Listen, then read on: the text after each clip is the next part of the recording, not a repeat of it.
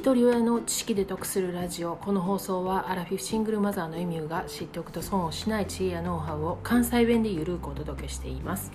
皆さんいかがお過ごしでしょうか？えコロナに感染してから自宅療養の期間が今日まででやっと明日から外出することができます。保健所から食料が送られてきたり必要なものも友人が送ってくれたりでこの自宅療養の期間何不自由なく過ごすことができましたまた音声配信はじめとする SNS でつながっている方たちからコメントをいただいたり励ましのメッセージをいただいたんですけれども自分自身がこう弱ってる時にそういうつながってる感っていうのが本当に心の支えになるんだなっていうことを今回実感しました。またあえてコメントを控えてくださってる方々の気持ちもしっかり届きました。この場をお借りして感謝申し上げます。明日久しぶりに外出ができるのでまあ、言うてもね近所のスーパーぐらいしか行くとこないんですけれどもそれでもねやっぱり久しぶりやっていうのがあってちょっとワクワクするんですよね。で月並みなんですけれどもやっぱり健康が本当にありがたいなと思います。それを感じるためにも時々ちょっと軽い病気ぐらいしとかんとあかんのんちゃうかなと思うんですよね。喉元過ぎれば暑さ忘れるでね。すぐ無茶したりとか自分の体をいたわるっていうことを忘れがちなんですよね。ただやっぱりねそんなしょっちゅう寝込むとね家族に迷惑がかかるんでやっぱり健康に気をつけないといけないなと思うんですけれども。ただ今回ちょっと一つ気づいたのは、まあ、私が寝込んでもねなんとか回るなっていうことなんですよね。子供たちが大きくなったので、まあ、自分たちの身の回りのことは自分でできるしもう私寝込んでる私の面倒まで見てもらえるような年になったっていうことなんですね。これ子供たちが小さい時に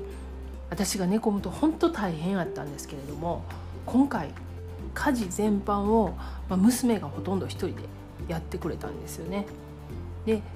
うちでは、まあ、母子家庭やっていうのもあって普段からもう役割分担を決めてます。小2の息子は布団を敷くこととお風呂を洗うのは彼の仕事なんですよね。で娘は洗濯物を取り込んで畳む。それと自分自身が学校行く時にお弁当を持っていかないといけないんですけれどもそのお弁当は自分で作ってるんですよね。でそのおかげで今回私が寝込んだ時に夕食の準備は彼女が全部してくれました。周りの同級生と比べてちょっと厳しめの役割分担なのかなと思ったりもするんですけれども親やからっていうことで家事全般を担う必要はないんですよね。生活を維持させるためには家族全員が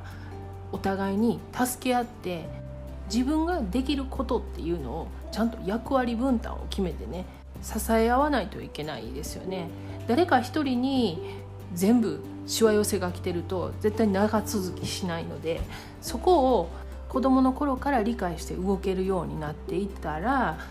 まあ子どもたち自身に家族ができた時に必要以上に揉めることはないんじゃないかなと思うんですね。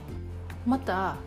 家族で役割分担が決まってることによって自分自身がその仕事をやらないと家族が困るわけなんですよね逆に考えると自分の存在は家族にとって必要やっていうことになるので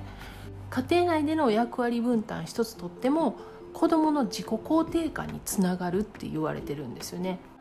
今日は家族の役割分担から子どもの自己肯定感についてお話ししました過去回262回で子どもと対等な関係になることという配信をしています。今日の内容につながる話になると思うんで概要欄にリンク貼っておきます。よかったら合わせて聞いてみてください。では最後までお聴きいただきありがとうございました。今日も笑顔で。